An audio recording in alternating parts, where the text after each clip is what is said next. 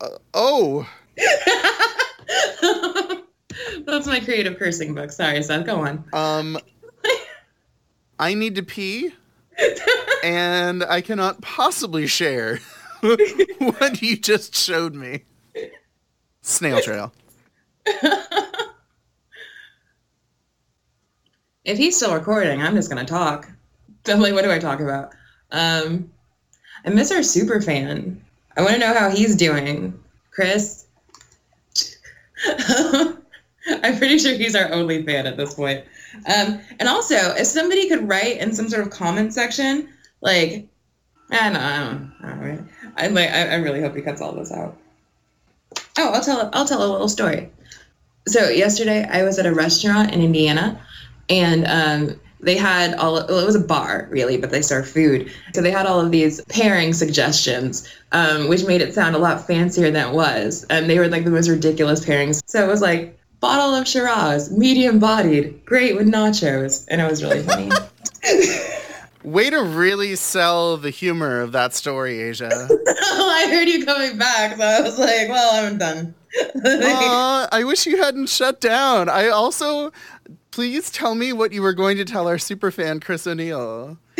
I saw him. I saw him very recently, and I miss both him and you, but him slightly less now that I've seen him. how, how is he He's good. He is. He is studying.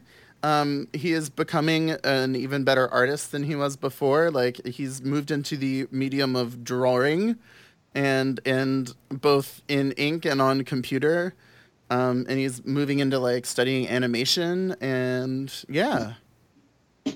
doing pretty darn well. that's awesome Yeah. What do you What do you have to say to him? Um, you know, just that I've been reading up on the issues in Syria, and I hope that you know his family and stuff is okay. Um, I hope so too. That's one of the things that's gotten worse since we last recorded that I don't really feel qualified. Oh, not at all.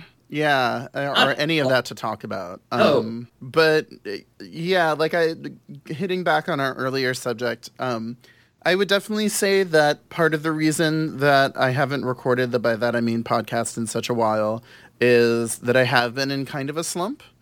And I want to say that I've had uh, anxiety and depression most of my life, and I continue to struggle with it. And so, if anyone is out there um, who has anxiety and depression, I hope you're getting the help for it that you deserve and need. But I also hope that you use it to try to learn about yourself and to learn what about yourself can be improved in the time that you have with whatever energy whatsoever you can put into doing it. And I hope you use it to create and to you know find find the way to make your life productive and worthwhile and fulfilling for yourself. Yeah, I can't see you. No, you cannot because I do not have a camera, but I can see you, which I I, think is see you. creepy. I think that's kind of creepy and I like it. I want to see you. like that was part of the thing. No.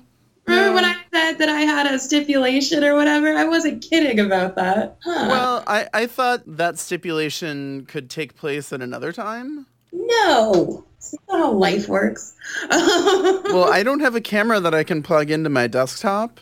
We will have to do a video call on my laptop, okay. and we can do that very soon. All right. Um, and also, I think I'm probably going to hide the video because it's creeping me out. what? that- I don't- what's creepy about No, this? it's creeping me out that I can see you and you can't see me. Feels like Doesn't that creep me out? feels, I, I don't know. Like I, I'm just feeling the power of it. I think that's what's scaring me, Aisha, is that I don't feel anything. I can witness, I can observe, and you can't observe me. Gonna hold up random things. It's the microphone. I think Johnny's back. He might be able to fix it, but I don't think we have that kind of time. No, it's okay. I think the sound quality from this is going to be just fine. All right. Let me mute my video. Now I, Ah, that's that's actually much better because I, I kept trying to look away, but then it even had that tiny Skype video window. And I was still like, I'm I'm going to observe her. She's so So beautiful and yet so far away. um, occasionally I will unmute the video, um, just to creep out. Like, do you have things prepared that you're going to do when you unmute the video and appear randomly before me? Like, are you are you gonna try to jump scare me? Like, what is what is the end game here?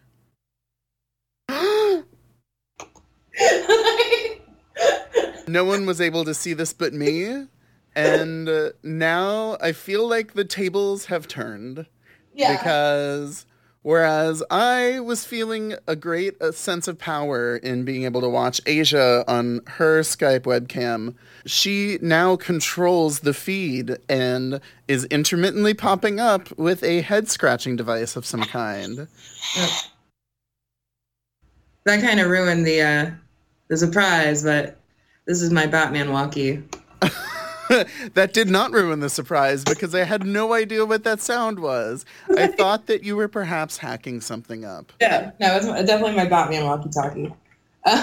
Your Batman walkie-talkie. Yes. I feel like Batman would probably have the walkie-talkie technology built into the bat suit. No, no, that's my Batman. no, it's a it's a separate thing. Batman has a separate walkie-talkie.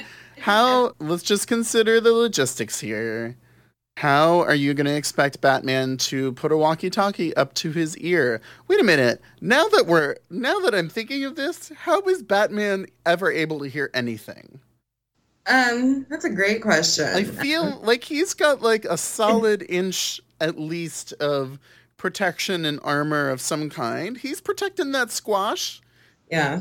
You know, like he's not going to jeopardize that brain of his. How is he actually able to hear through that suit? Well, it definitely, I'll tell you this, isn't with a Behringer microphone plugged in. Yeah, definitely not. Yeah, um, yeah. we Um, tried to use advanced technology, and I feel like even getting Skype to work at all is a grand accomplishment on our part. Um, but I'm definitely glad we did. Hello, Asia Coleman. Hi, how are you?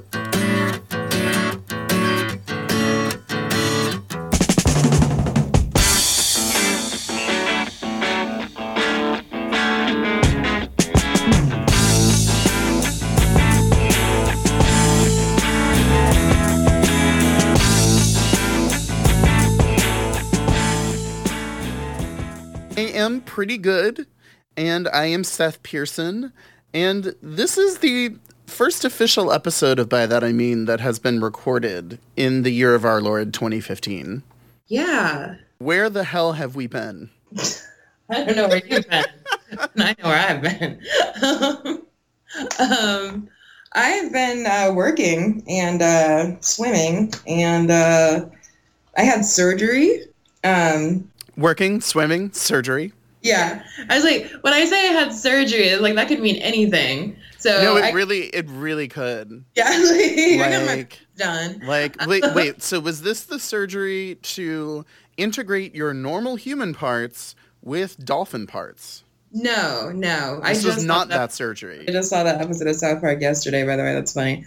Um, no, it's um, whenever I'm in Indiana, I get some sort of weird illness that can only be fixed either through antibiotics or surgery. And in this case, I had like a kidney stone, but it was in my tear duct. Um, and it was an inch and a half in diameter. And they had to cut my face and take it out of my out of my tear duct and then sew my face back up. Yeah, I, I thought I told you about this. you told me about it. You did not specify the diameter, nor a radius, nor any kind of Pythagorean theorem to deduce the actual physical size of this object that came out of your face. An inch and a half in diameter? Yeah, and that's really big for a tear duct. Oh, that is such a horrifying thought. I Yeah. oh, That's my face. and, and this is a picture. I'm seeing a picture of Asia's face during this time. Yet another way, she has terrorized me with her sporadic video. Again, folks, you think you've got one up on Asia Coleman, and then she turns the tables right around on you. So, Asia's been working, swimming, and getting gigantic things cut out of her face. Yeah. yeah. Um, I have been working. I have been not swimming, and I probably should. And I have been in Los Angeles, uh, where where I tend to be. Um, and and not recording. and not recording. Unfortunately, I have been trying to focus on music and trying to work on my own photos. Um, and that has not left a ton of time to record podcasts. And also, it's been relatively difficult to muster the stamina and fortitude it takes to talk about all this bullshit on a regular basis. And I'm going to try to think of more ways to uh, make it possible to record more episodes and re- to record on a more uh, and to record on a less intermittent basis. Um, but I'm definitely so happy to record even for a little while with you, Asia Coleman. Um, despite your working and swimming and surgeryness. And I- rela- I'm also I'm also in a relationship, so Yeah, there's also that. There's also that you have this kind of relationship thing where you're in love and you moved in and are happy and yeah. um, go on, Seth. Oh no, I, I'm sorry. That's just my default speaking voice. Like I'm so happy for you. I am so happy for you. Um, yeah. Well, thank you. I appreciate it. I really, I, I really believe, I really believe, you know, that that was that came from a place of sincerity and um, Oh, and, yeah. and, and genuine. It's my most genuine sincerity and sincere genuinity. Well, okay, so sometimes like I'm a mess, um, but I know that I'm a mess, and I'm always like, you know, I'm not going to be a mess forever, and that's kind of like a justification to just stay a mess. Um, and then sometimes I'm like, you know, I'm sick of being a mess, so like I fix myself as much as I can, and then I'm ready to be around other people because when I'm a mess, I don't want to know anybody, and I don't want to be touched, and I don't want to be talked to. Um, so I'm going to be in this relationship until I hit that point again where I don't want to be talked to. and I'm going to hope that's forever, but we'll see because, you know, I'm unpredictable. Um, as we've learned, as we've learned with your webcam use, you are certainly unpredictable. That's my, uh, that's my, uh, that's my style. I mean, well, it's great that you're letting this play out in a very organic way. and and and that you definitely haven't planned out when you're going to push I don't know, is that the eject button? Are you still planning a grand escape to Los Angeles? I am, but so is he. So, but his is a lot, um, how do I say this, more disciplined than mine. Um, he's, he's got like a plan and he's like doing things to actually accomplish this plan. Oh, well, isn't that great that he's got a plan? And he's Yeah. accomplishing his goals and Yeah, right. Uh, bringing out the best in you. I didn't say that. Oh. On my end, Sorry, I wrote more in there than belonged. um, fuck bitches get money. So I'm, a, I'm just getting money until I have enough to get out of here. But then things come along where like I have like a bunch of money and I think, oh, it's cool, I can go now. And then something happens where like a kidney stone appears in my tear duct and then I have to spend money and I'm very upset about it.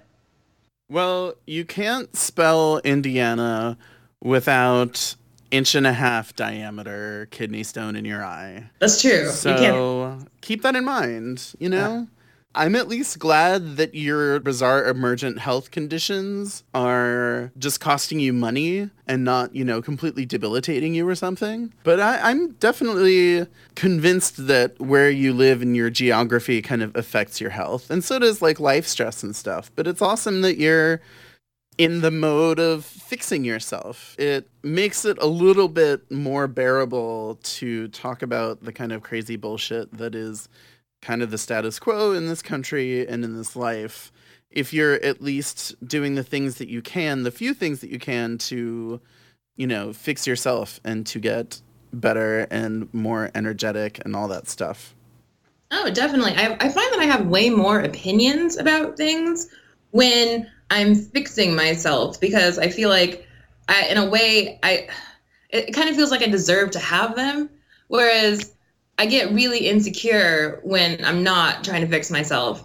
Um, part of that is, I mean, and I don't mean like necessarily fixing myself in terms of like working out or anything. I just mean on any front. Like if I'm just like yeah, mess, then that's when I just get really closed off and don't or you know at the beginning stages because you're so kind of weak and fragile at that point and you just want to focus all of your energy on trying to like undo the damage that you've done to yourself that you don't really have time for anything else um, especially opinions about things that you can't affect.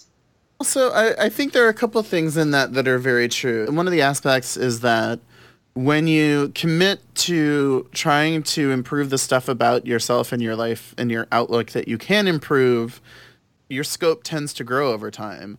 And also like you become sensitive and more aware to things that are wrong but rather than like because like when when you're in the kind of defeatist mode the mindset becomes like anything you become aware of that's wrong that's a thing you can't control just hurts you and is awful and seemingly can't be fixed.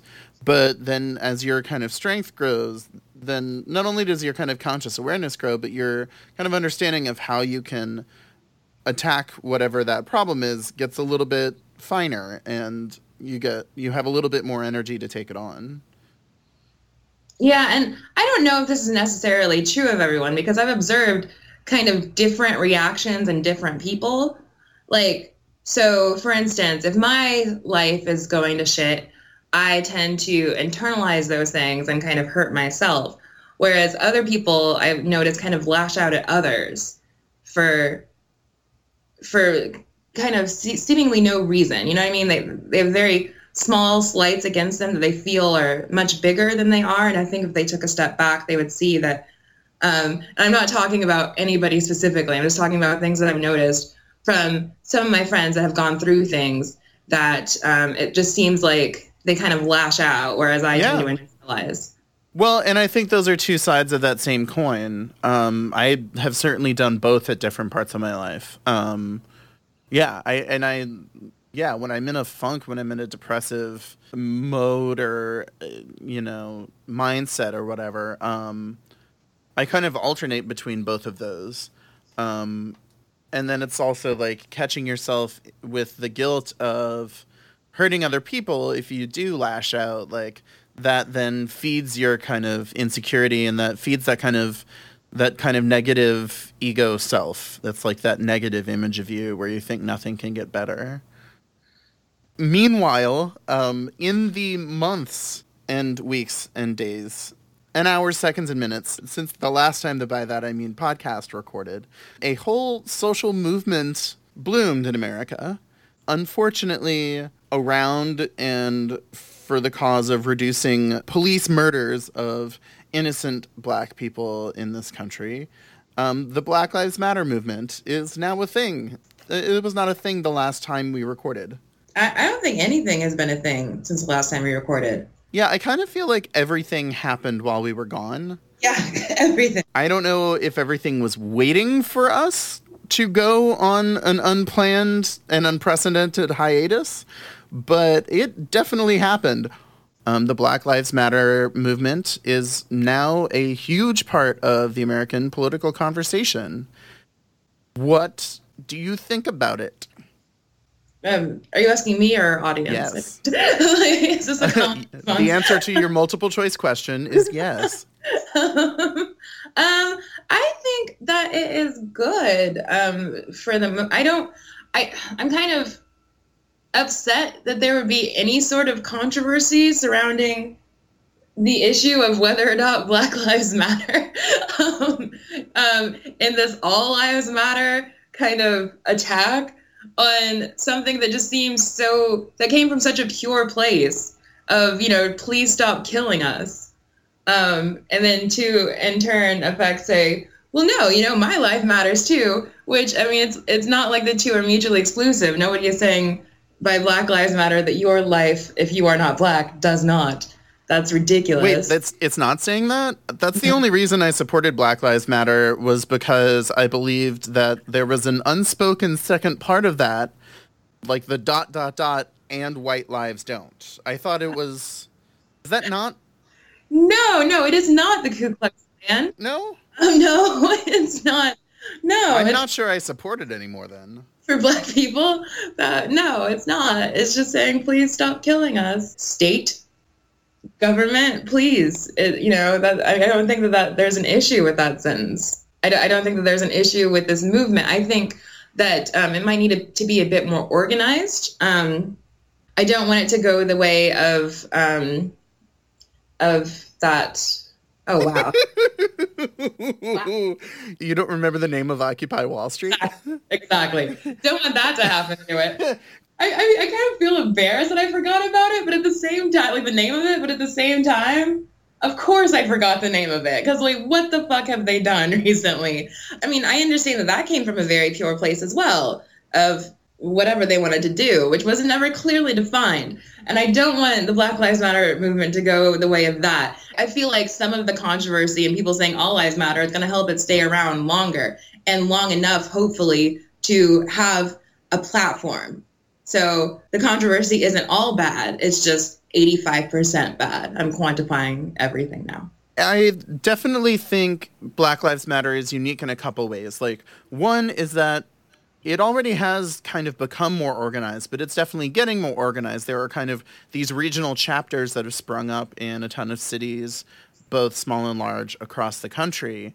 Um, but it's mostly been a thing that's been working outside the electoral process and kind of process politics. Um, but it is a political movement. So I think that's always the type of thing that's going to confuse some people and enrage others and frustrate others. And it's always up to in my view, it's always up to movements to determine for themselves what role they feel best equipped to play and what extent to which they're going to like get involved in the actual politics. But I definitely agree with you that it has to happen at some point for you to be able to change the systems that are making these outcomes real for people.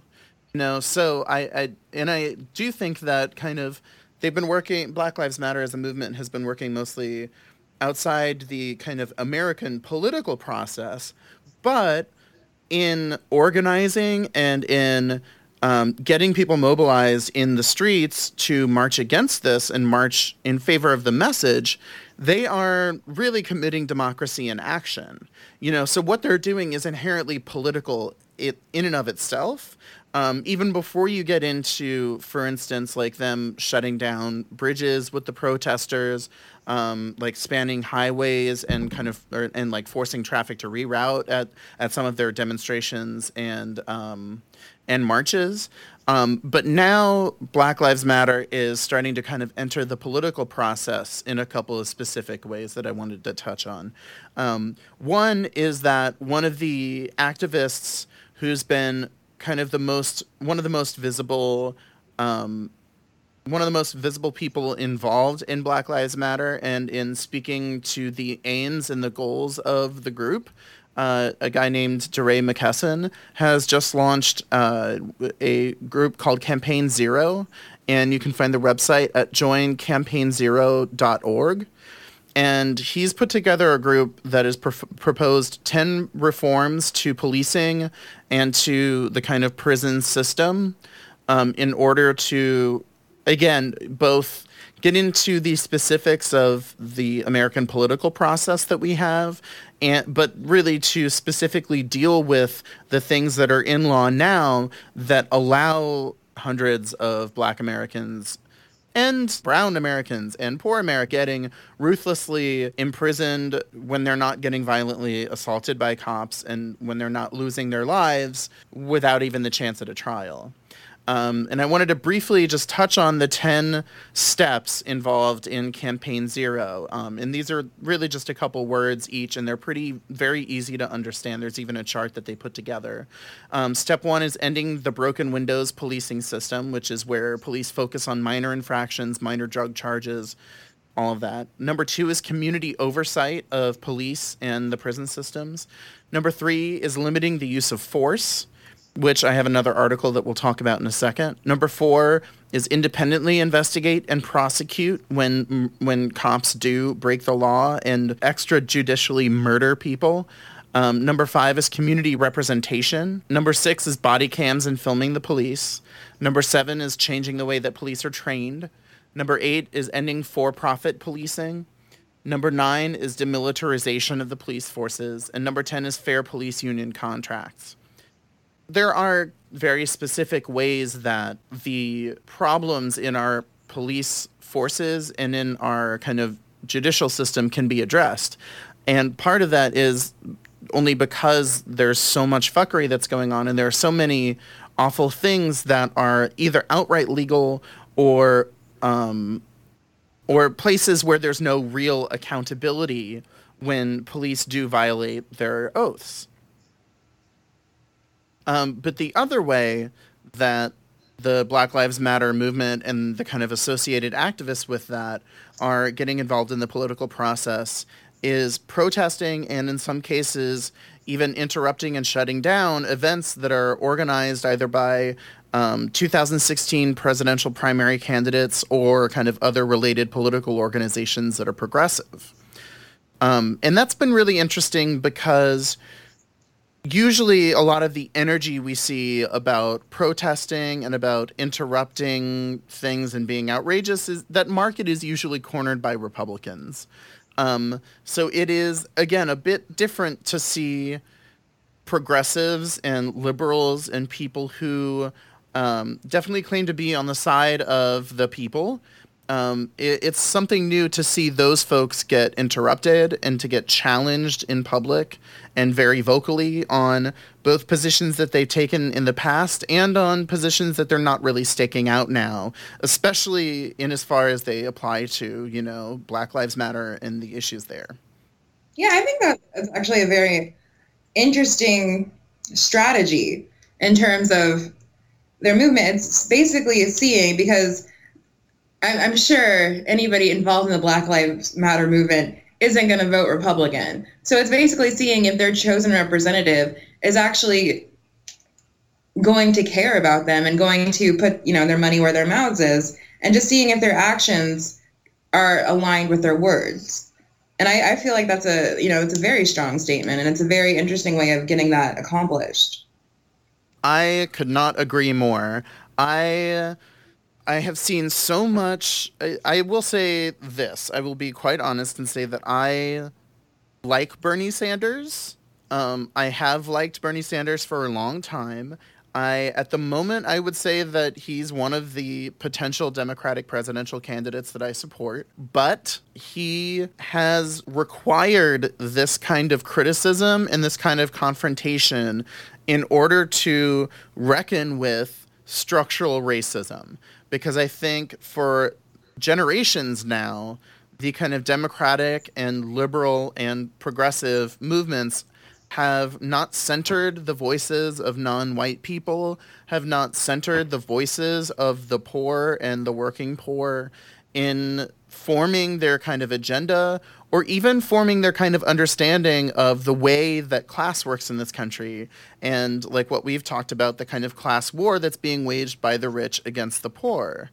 Um, and i think contrary to so much wailing and gnashing of teeth by white people on twitter i think bernie sanders is in the best position to be challenged on these kind of things because he's already kind of class conscious like you said, like the point of this is to push these people into a better consciousness and into a into a broader awareness of the ways that class war is being waged and also of the ways that we're currently using the same systems in the laws that we use to fuck over poor people to specifically and beyond all else punish people who are non-white in this country whether that's African Americans, whether that's immigrants, whether that's undocumented immigrants, um, you know, and, and, also while we're at it, whether that's LGBT Americans or women, like these, all of these systemic problems are persisting in this country because we haven't had leaders and we haven't had bodies of power like a U.S. Congress that are comprised of people who are able to understand the ways that law creates outcomes, that laws create the parameters in which all of these kind of social games get played. Um, so it, it, it's been really fascinating to see like Bernie Sanders already was kind of pushed into a position, but really, I think, rose to it and came up with a pretty comprehensive policy strategy, really close to the campaign zero points, um, to improve the accountability of police to their communities and to try to kind of limit the use of violence in responding to you know things where it's not even a, a suspected crime at the moment.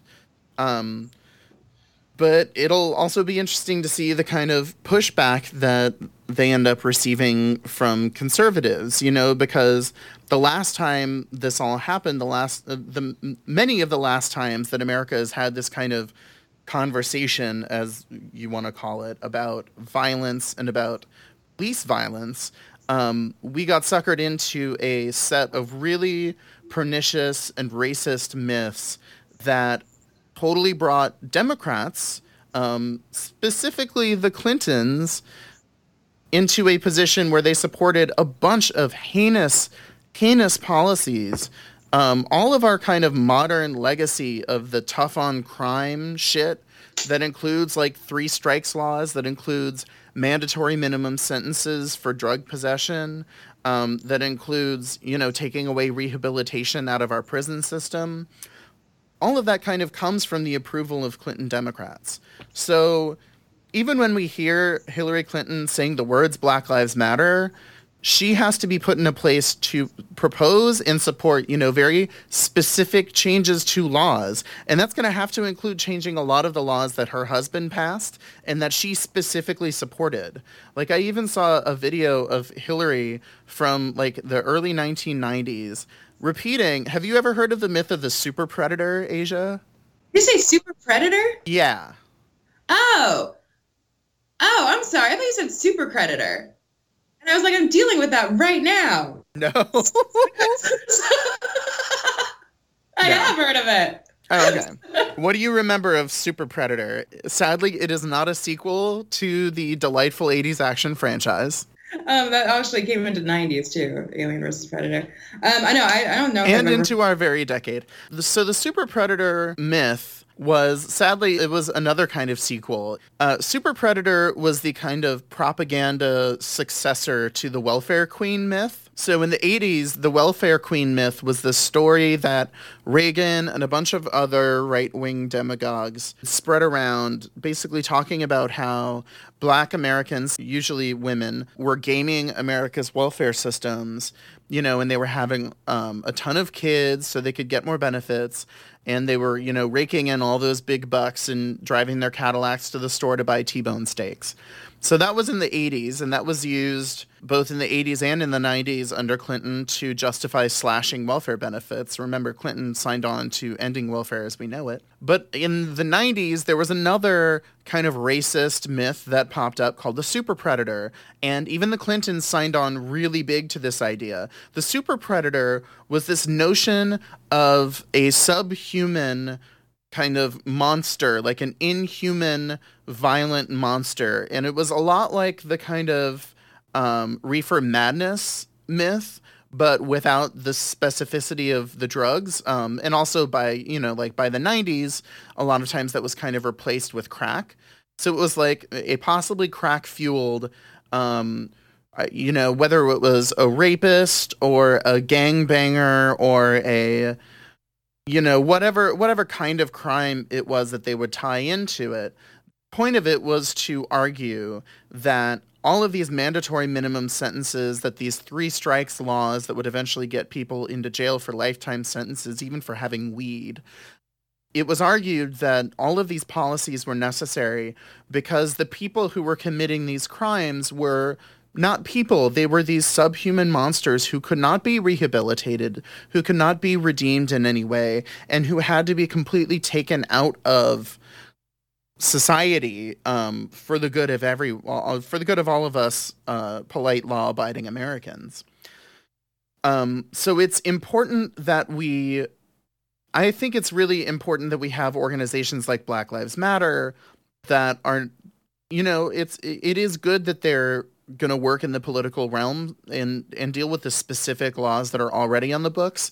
But i also think it's crucially important to continue and for that movement to continue their organizing that's happening outside of politics because so often we see these conversations that stay within the political system completely get hijacked by bullshit propaganda, get hijacked by racism, and lead us toward outcomes that are just as bad as the previous laws that were in place, just updated for a new era and a new set of horrific things that are happening. You know, so I think I think for the kinds of reforms that need to happen to really go through, it needs to come with pressure that's both inside the political system pushing out and outside of the political system pushing in.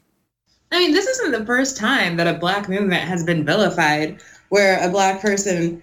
Wait, it, it's it's not. Yeah, no. wait, wait, Asia, are you saying that other times non-white Americans have had to more than politely ask for things?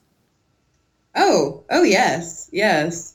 Um, no, I mean, I mean, since the beginning of basically the history of this country, I feel like Black people have been fighting for just the right to be called human versus white people. So, you know, saying there's all these political campaigns that have happened since the beginning of Black people, like the first ship landing here, where white people will make it so that Black people aren't people like they're three fifths of a person, um, or now they're they're you know six eighths of a person, or the um, what have you, just so that they can justify the shitty things that they do to us. Um, so yeah, I remember um, hearing about the Black Panthers when I was in high school um, and middle school actually, and how everybody in my school, like obviously I was the only black person, um, especially my history teacher, was vilifying the group and called Huey P. Newton um, a psychopath. And I listened to his manifesto, which was basically like, we want black kids to have access to safe schools and education, and we want them to have meals. Oh my God, what a shitty psychopath, a horrible so- person. He sounds like a super predator to me. Yeah, super, super predator. And then, um, I don't know, just the whole crack thing, which pisses me off so bad. Like, that is, that is I, in my opinion, the strongest indictment of America in terms of how it treat it treats minorities. Um, um, I'm not going to get into that because it could be, um, but I mean, I'm just saying, like since the beginning, there, there's always. I don't want this movement to go the way of the Black Panthers. I guess is what I'm trying to say. Um, but I, I feel like what it could use the Black Panthers had was a very strong and charismatic leader that very clearly stated its objectives and goals. Well, I, I feel like, and it's interesting, like, I, I feel like I, I am less invested in any specific outcome for that movement than I am hopeful for the development of it and hopeful for what it can become and what it can uncover in the course of becoming whatever it's going to become you know because like i said like i feel like it's serving a purpose in our kind of political discourse that no groups have come close to to occupying to steal that word uh, in in many generations you know because unions and and that kind of form of organizing and that source of organized uh, little d democratic power people power uh, unions as a force have been so diminished in America that, you know, like for basically your and my lifetime, we haven't really seen unions really occupying a central uh, voice in the kind of national political dialogue at all. I, um, I feel like that's true in terms of voices. I feel like the gay rights movement has been completely powerful and, and super effective, like extremely well. Well, and and I think and that's actually exactly where I was going to go with it because I I think in the LGBT liberation movement, you've seen an incredibly successful on the political level and successful on the kind of interpersonal level uh, civil rights and liberation struggle there. And that does not have you know just one or even just a few charismatic leaders. Like its power has come both inside and outside of politics. You know like i'm saying like about black lives matter pushing both from outside the political system and pushing within the political system. And it's changed an unprecedented amount of minds in a very short amount of time. Um, so i definitely can see power coming to and success coming to the issues of the Black Lives Matter movement um, without necessarily having that leader there. But I also think you were very right to um, point out that like the intentional pose of Occupy Wall Street as being only entirely outside of politics as it stands ended up being its undermining because then it wasn't able to address the facts on the ground because the facts on the ground are being created by these laws we have in place and created by our priorities that we're setting.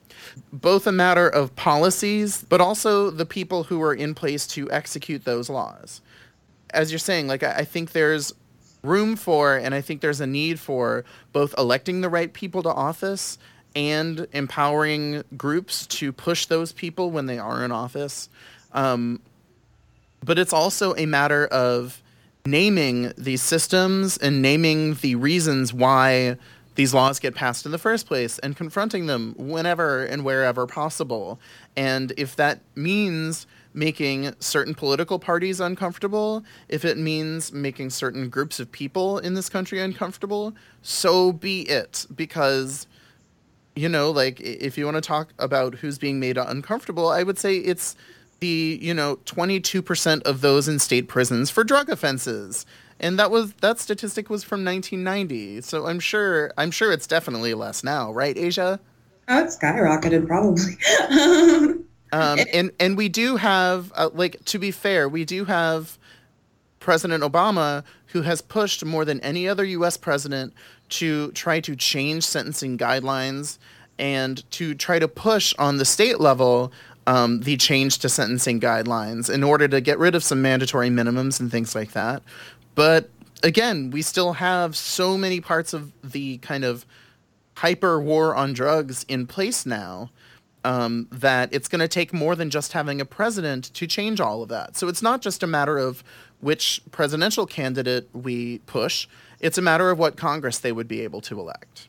Yeah, I mean, I was going to say, I feel like he's doing the most that he can do without having um, you know, work in Congress or, I mean, I really appreciate what President, like the strides he's made. It seems like so rapidly, so much has happened um, that, that it's advancing positive change. And that's a huge testament to, you know, who he's appointed and what he's actually tried to do. Um, and how, like, I guess the, the kind of creative maneuvering that he's, he's taken to do it. Oh yeah. Well, and another thing that's happened since we last recorded is that President Obama has gone full on like out of fucks to give mode uh, and has issued a ton of executive orders to, you know, raise the minimum wage for federal employees, to direct the EPA to regulate carbon dioxide from um, from coal plants, to regulate methane emissions from factories. Um, President Obama has really gone all out in trying to do everything he can on the executive branch level to make the country better. You know, because he finally had to reckon with the fact that after the 2012 uh, after the 2014 midterm debacle part 2, um, he wasn't going to get any cooperation to do any of these kind of things to move the country forward. Um, and he's even taken more steps in the kind of drug war um, arena. Um, after you know already doing a lot with Attorney General Eric Holder to push states to be a bit more lenient and to let some more prisoners go, President Obama has more recently commuted and pardoned the sentences of some people who were um, who were sentenced to lifetimes in prison just for simple drug possession and in some cases just marijuana possession. Um, and it really is a moral crime and an ongoing one that still so many people are in prison for that. And so I would hope, if anything, like if this president really is in, really is fully out of fucks, um, as much as we would hope him to be, I would hope that, you know, at some point he would pardon as many people as humanly possible with that robo pen or whatever it is he uses to to actually execute those pardons. Like I, I really, it would be a dream to see thousands of commuted sentences because there really are hundreds of thousands or millions of Americans who even aside from the folks who are just in prison now, like the folks who have gotten out of prison who have felony convictions that'll follow them for the rest of their lives every time they try to get a job, like there are many more things that he can do, but there's very little on the ultimate scale that he can do to get rid of the laws that are on the books now.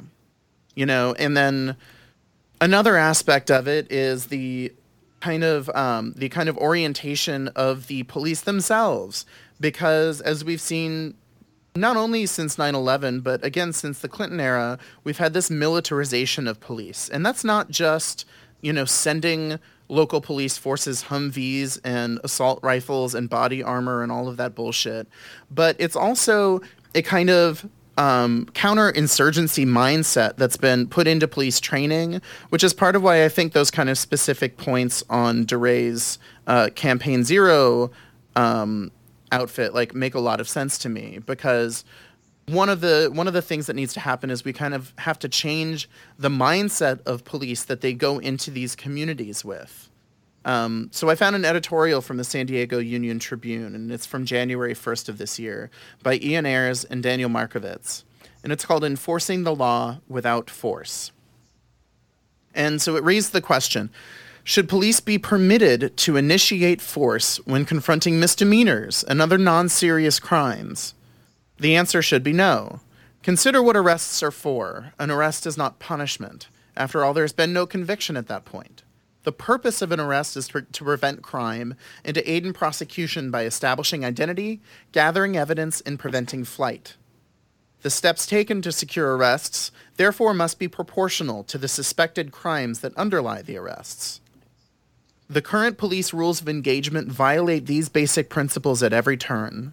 Convictions for jaywalking and selling single cigarettes, the predicate offenses in Ferguson, Michael Brown, and Staten Island, Eric Garner, respectively, effectively never carry jail sentences, and nobody thinks that they should.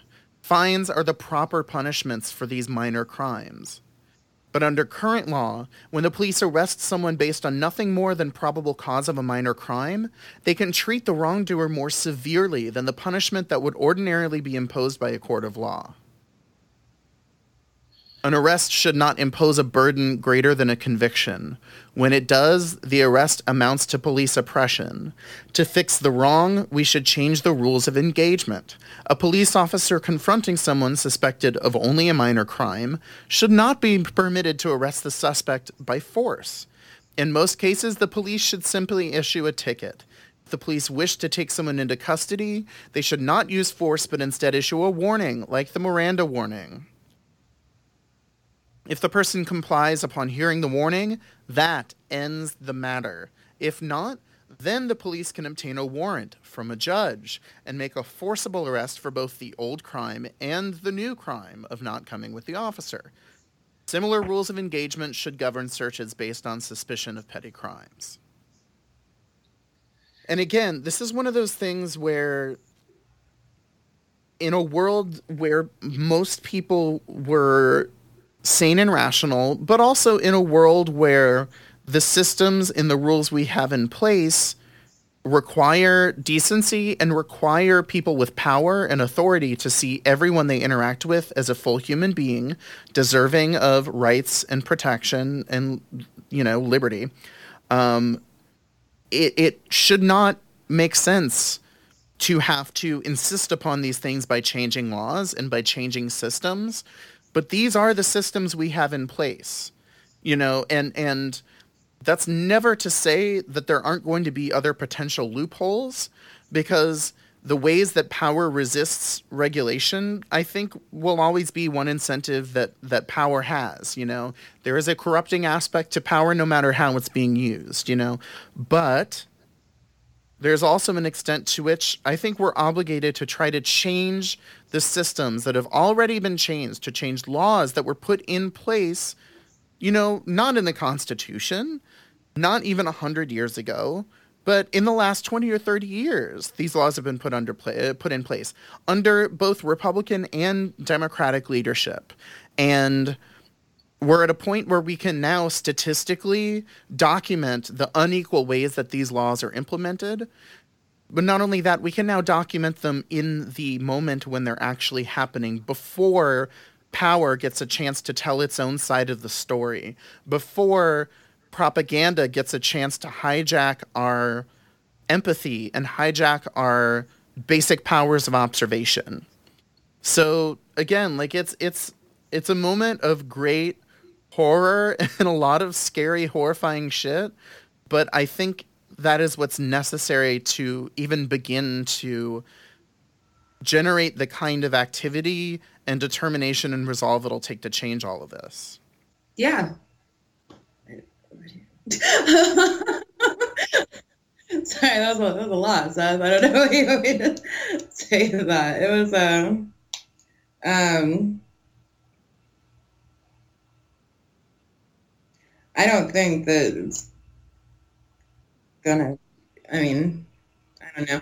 I, I like that there have been steps already in terms of having to use. I mean, having to record um, police interactions with civilians. However, it doesn't seem like it's changing the rate at which people get murdered by police.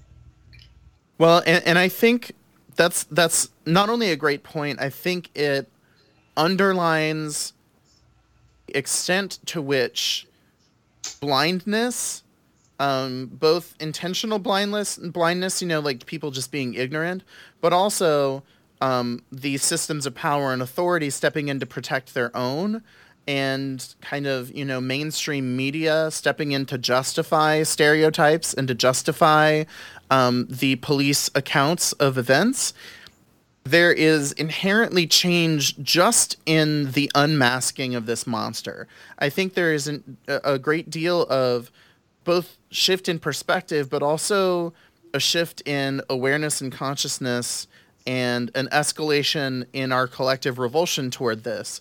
And again, I think that's necessary because the the thing is, like, I, I agree with you. I don't think that body cameras change anything on their own. I don't think they're sufficient to dissuade police from responding with violence to nonviolent people who are not suspected of violent crimes. But I do think it helps anything that helps puncture the kind of bubble of white privilege and white blindness to this atrocity that's going on in the name of American justice is helpful. Um, because it makes us it makes more of us aware of how much of this has been an illusion how much of the idea that american communities are actually safe has been just an, an illusion and it's an illusion that serves to hide um, very specific and very racist brutality. Um, so I think that, like, I, I I support because you know, hitting briefly one more time on the kind of horse race of 2016, most of the presidential candidates, at least on the Democratic side, have said they support body cameras, and that's nice and all. I really don't think it's going to change anything, especially anything systematic about the way that non-white people and non-wealthy people are being oppressed and the way that um, the humanity of many Americans is not being recognized under the law. Um, but at least it's going to give more of us um, less of a chance to blind ourselves to it and less of a chance to avoid it and less of a chance to not have the pain of it um, confront us in any real or tangible way? I mean, that's very hopeful, surprisingly hopeful. I don't know. I have a very different perspective I mean, I was pulled over the other day and I was shaking like uncontrollably because I was like super afraid I was going to get murdered. Um, and luckily, it was a really nice cop, and he told me right away, um, just so you know, this is being recorded. And once he said that, I mean, some of me felt a little relief, but I mean, when I thought about it when I left, I was like, no, he could still could have murdered me. I mean, I had a tail light out and he wasn't a dick. So that was two very I wasn't speeding. Nothing was, you know, it was I was a tail light out. He wasn't being a dick. That could have gone very, very differently if, you know, I didn't have my state badge on me or I didn't Yeah. Yeah, yeah. So I mean, I don't know. I, I don't feel comfortable right now. And I don't know Right. what In the in the presence of a camera doesn't do anything to make you feel safer. nothing whatsoever. And I don't think that anybody is actively, I mean, I really, I mean, I guess internet comments is where I'm getting most of my, um, like dread for because I mean, racists are really loud and obnoxious and everywhere on the internet.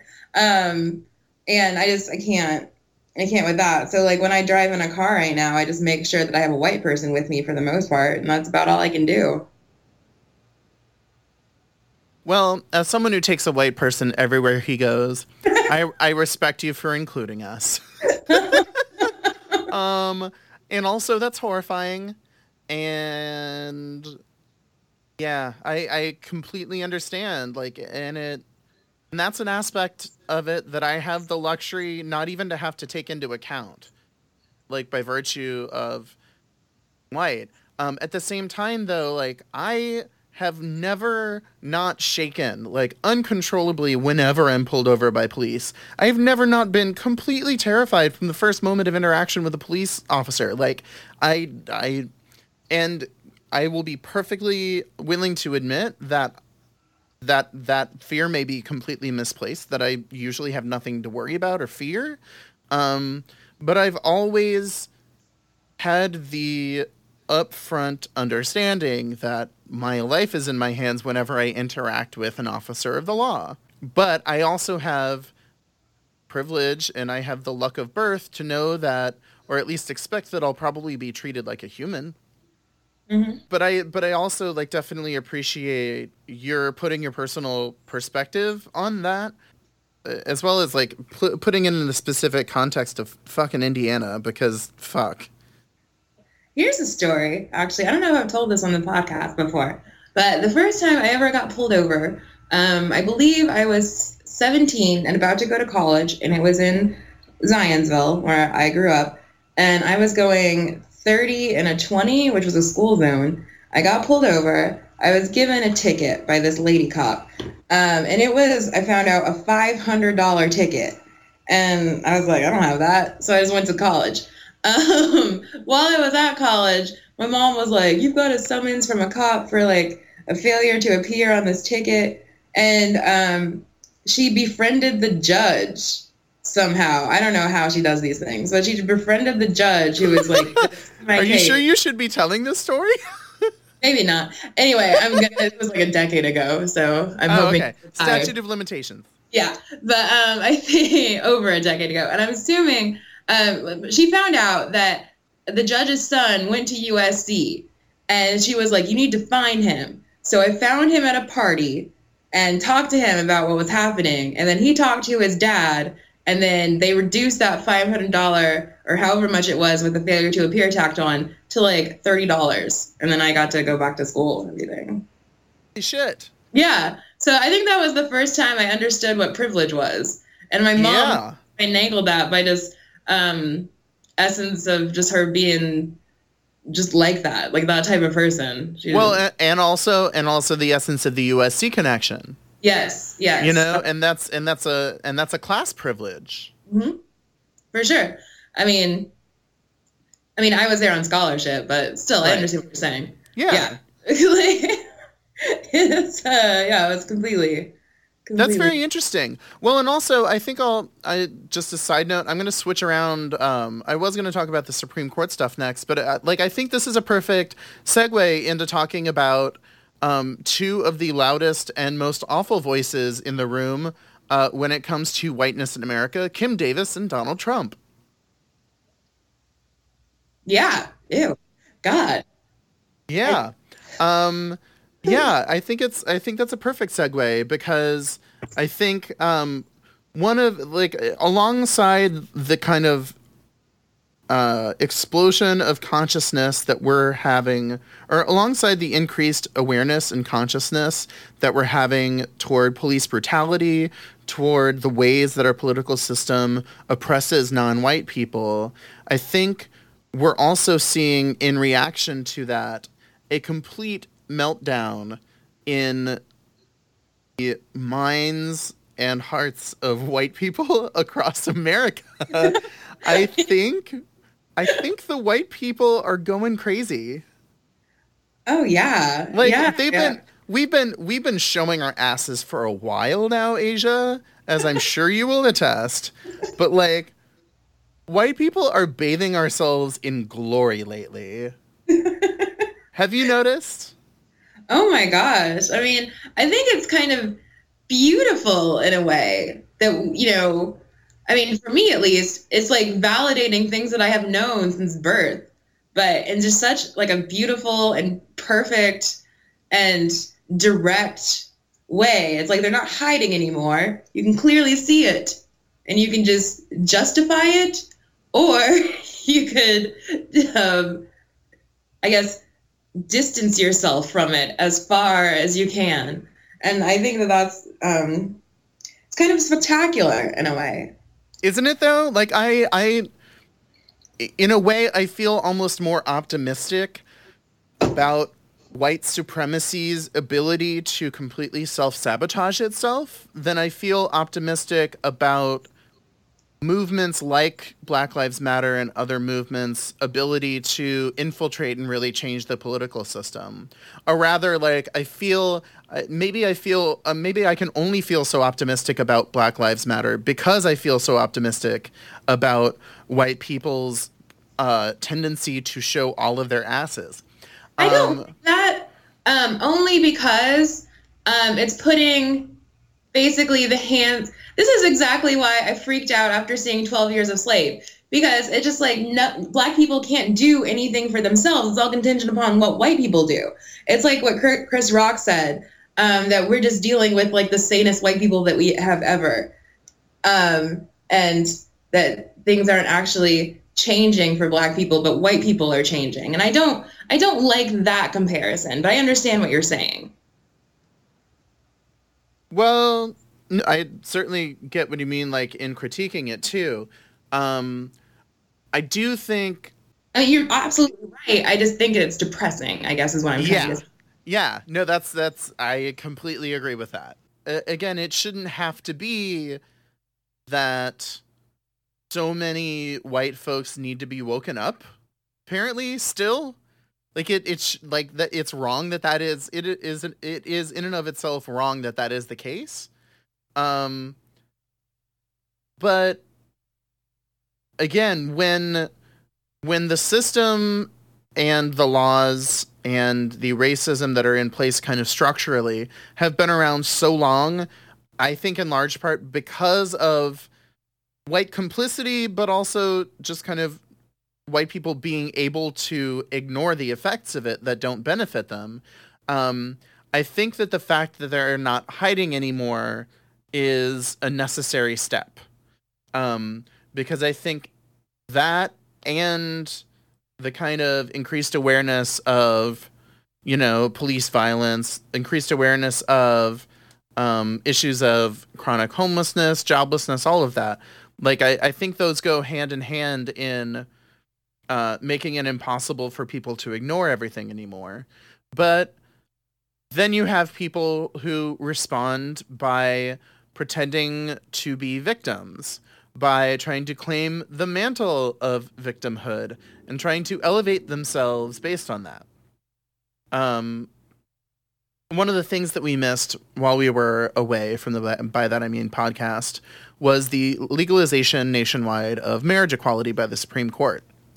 I think I'll speak for myself. I was very, very happy that day. I was very happy that day as well.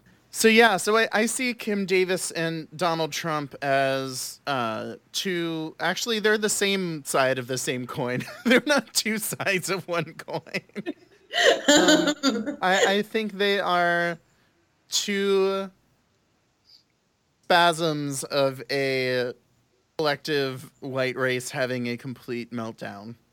Um, the Supreme Court this year, as we said, legalized marriage equality and amid that and the rise of Black Lives Matter in the national conversation, I think white people are feeling confronted, um, even if they're not consciously connecting this, they're feeling and being confronted with the results of policies and attitudes and stereotypes and judgments and laws that have been in place for decades or centuries now. And much like the worst among us, among us white folks, are not able to hide it anymore, I think the vast majority of us white folks who are not the most awful ones among us are less able to hide from that than we have been before and less able to excuse it because now these things and these people can become national stories overnight. Kim Davis is a Kentucky legal clerk county clerk of Rowan County, Kentucky, and she refused to issue any marriage licenses at all in protest, she says, of the intrusion of her religious liberty that was the Supreme Court's marriage equality decision. What do you think of this, Asia? Oh, I mean, it's just like a it's a, it's a bag of bullshit, is what it is. I think it's a fresh, overflowing bag of bullshit. She's um, um, woefully mistaken as to the power that her job holds, I think. Also and woefully mistaken about the law. Also woefully mistaken about the separation of church and state. And ding, why- ding, ding, ding, ding. like- that's that's the real winner there. I think the I think the deepest part of it is that she she works for the government but thinks that entitles her to speak and have the government act on behalf of God. And she also doesn't recognize that it's literally not her job to consecrate or approve of shit. Job to check the things on the checklist to make sure that a marriage contract that has been legally applied for is all up to snuff. Like her job is basically literally her job is literally a clerk. She is a clerk. She's not fucking clergy.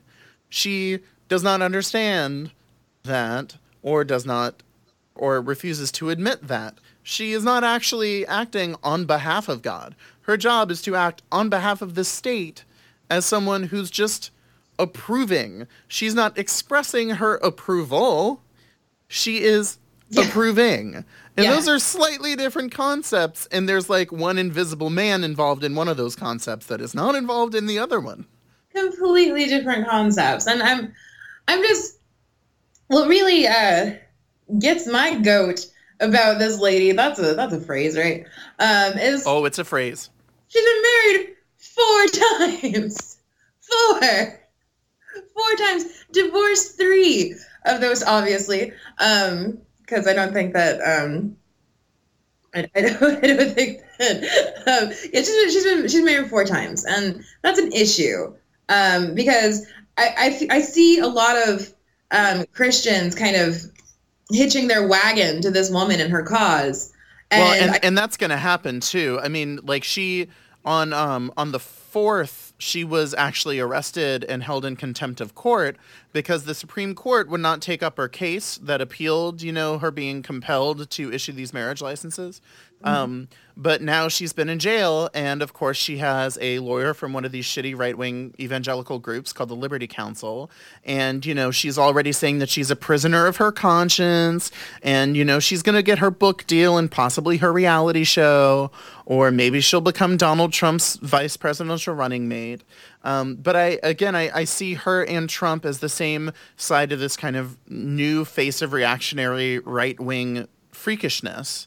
Um, and of course, personal um, hypocrisy on every single level is going to be endemic to these people because what they believe in is not any actual actions, but what they believe in is the righteousness of themselves and their own egos and their own id.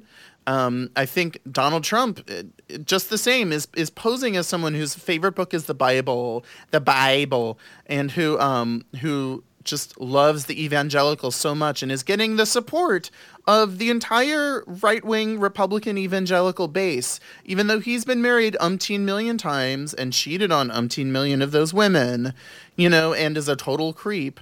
The point is not to find a righteous person. The point is to find someone as a conduit to express their anger and to express their fear and their anxiety. And I, I think on some level, it's expressing a kind of white fear of becoming a minority and a fear that someday non white people will treat white people like white people have treated non white people throughout the history of America. Well, I mean, I have a theory about Trump because he didn't seem to become insane, like completely insane, until um, President Obama got elected um, the first time. And then he became more vocal and political. So I feel like his run for pre- the presidency is just a bit of jealousy that a black person got to be president before he did. I think we need to remember that's a great point. We need to remember that Donald Trump was one of the heads of this birther movement yes. who tried to get him to produce his birth certificate. Yes, and he was one of the most vocal about it. Um, and in a, in a way, he was successful because President Obama ha- I mean, did produce his birth certificate for him, and then um, killed Osama bin Laden that same week. Anyway, so well, he didn't personally, but um, but I just, I mean, I mean, I feel like that's just je- jealousy, and so instead of you know going on about trying to bring down President Obama, he's just like, you know, fine, I'll just run for president and then do it once I get into office, just undo everything that he's ever done, and that's basically on day one Yes, even, his- even though he wouldn't have a Congress, with or without a Congress, his pure, unabashed orange whiteness would sweep the entire Obama legacy away. And I feel, in a way, that a lot of the the crazy things that are happening, you know, I don't want to say to white people because something's happening to them, but within the ranks is, in a sense, some form of deep seated jealousy because you know, something happened they feel they had no control over.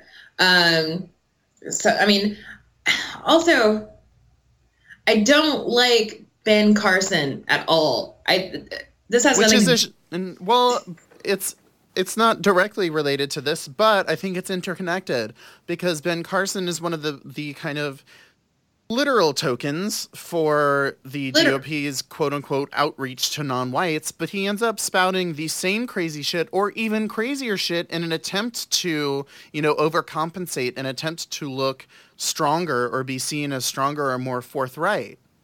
Yes, and a lot of Republicans are using him as like, see, I'm not racist because I like this guy. And that's an issue. And he knows what he's doing. Like, he has to know what he's doing. And I think that that's really dangerous and also super Uncle Tommy. And I don't, I can't get down with that. Like, it's just every time I see him, I get physically ill because, um, but anyway, I'm sorry. Back to Trump. That was just a side note where I just had to. I just had to. I haven't really been able to vocalize that anywhere. So, um, yeah. Back to Trump. Um, no, but I but I appreciate it though because Ben Carson in his life before an idiotic politician was a brain surgeon and yeah. he was an inspiration to millions of people before he decided to be a kind of not just uncle tom like a really vicious anti-abortion anti-women's rights like he is taking just cruel and absurd positions. And you would expect that from Donald Trump, you know, because Donald Trump has always been this shitty and he's threatened to run for president time and time again for decades now and hasn't run. Um, but to me, it's all, it definitely is a little bit more surprising that Ben Carson, of all people, is becoming this vicious. Mike Huckabee has been so super vicious. Um, and this early in the 2016 cycle, like I, I think I mean, it's always amazing to me. It's always a marvel that during Republican primary seasons, these people don't completely obliterate themselves with the people who support them. But I think it's at the same time disappointingly confirming that this crazy shit is exactly what the base of the Republican Party wants to hear now. You know, and there's a reason that it's not just, I think you're right that Obama's. Um, election was part of the thing that pushed Trump really in his insanity into overdrive. But I also think he's in a position now to where the people who want to hear what he has to say were also kind of amped up um, in the kind of fear and fear and loathing department by Obama's election. You know, so the people have been whipped into this frenzy, and the right person has come along to amplify it for them. Um, so it, we have to wrap up now, but it's going to be really interesting in the terrifying thrill ride roller coaster kind of way um, to see how this actually plays out in the 2016 elections and in the kind of political discourse of this country because white identity politics has been both a kind of mainstream current and an undercurrent in various points in American history. And um, sometimes it has stoked um, a lot of backlash and led to some progress, but in almost every circumstance, it brings up a kind of ugliness that has really disastrous consequences. Um, and a lot of my kind of friends on the left are saying, oh, well, Trump will fizzle out or the party will find some way to get rid of him. But literally, he has enough money that I'm not sure there's a way that what's left of the Republican Party, like the the kind of party bosses, the the ones who used to be power people, I'm not sure how they're going to stop him.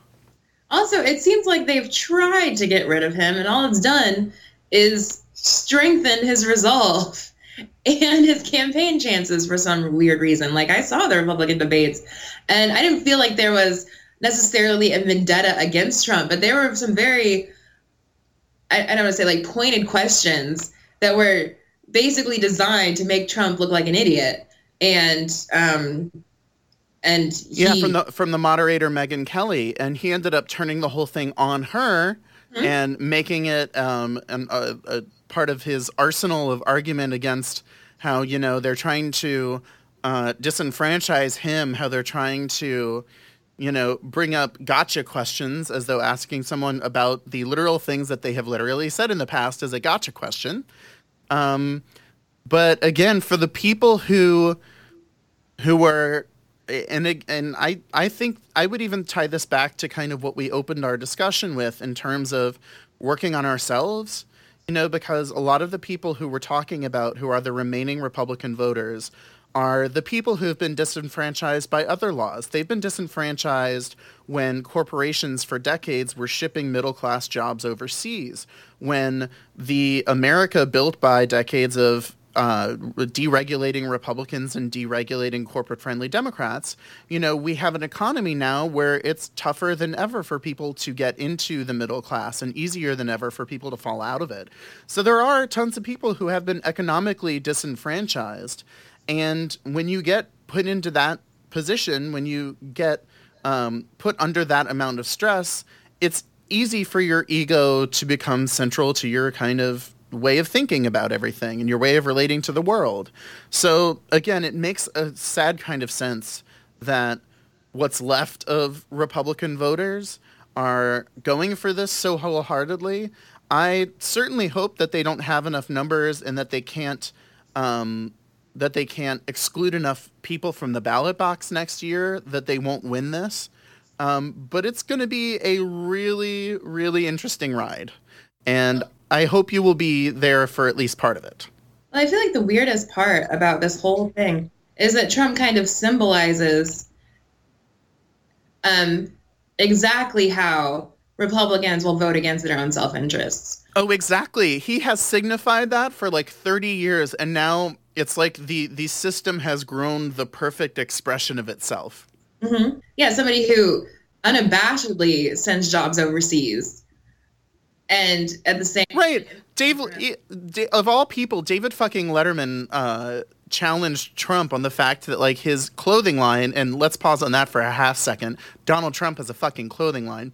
Um, but David Letterman, of all people, was the one to point out to Donald Trump that his own ties were made in China. You know, like he has taken advantage of all of the loopholes in laws and trade deals that allow rich people to serially fuck over poor people. And mm-hmm. that affects not just non non-white folks, it affects not just Americans of color, that affects all of the working and poor white folks who are going to be on the Trump bandwagon and who will support this guy. Um, but yeah, definitely, I, I hope that with me on at least part of this ridiculous, freaky thrill ride through the bowels of American fear. Um, but for now, this has been the By That I Mean podcast and the first episode of 2015. Woohoo! Wow, it's September, Seth. It is somehow already September. I am somehow still Seth Pearson. I am Asia. Um, and you can reach me on Twitter at MFPSeth.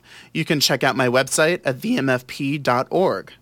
The By That I Mean podcast is a production of the MFP Studio Studio in Los Angeles, California. And you can definitely not reach Asia on pretty much anything other than Skype. And even that is kind of an accomplishment. Or Facebook. I have a Facebook. Oh yeah, I, she's she's on the Facebooks too, you guys. Like she's she's Twitter. With, use it. and she's on Twitter but doesn't use it. But yeah, you can you can check her out on Facebook. But until then, thank you so much, Asia. I miss and love you. I miss and love you. I will talk to you soon. Okay, have fun. I love you. Bye. Love you. Bye.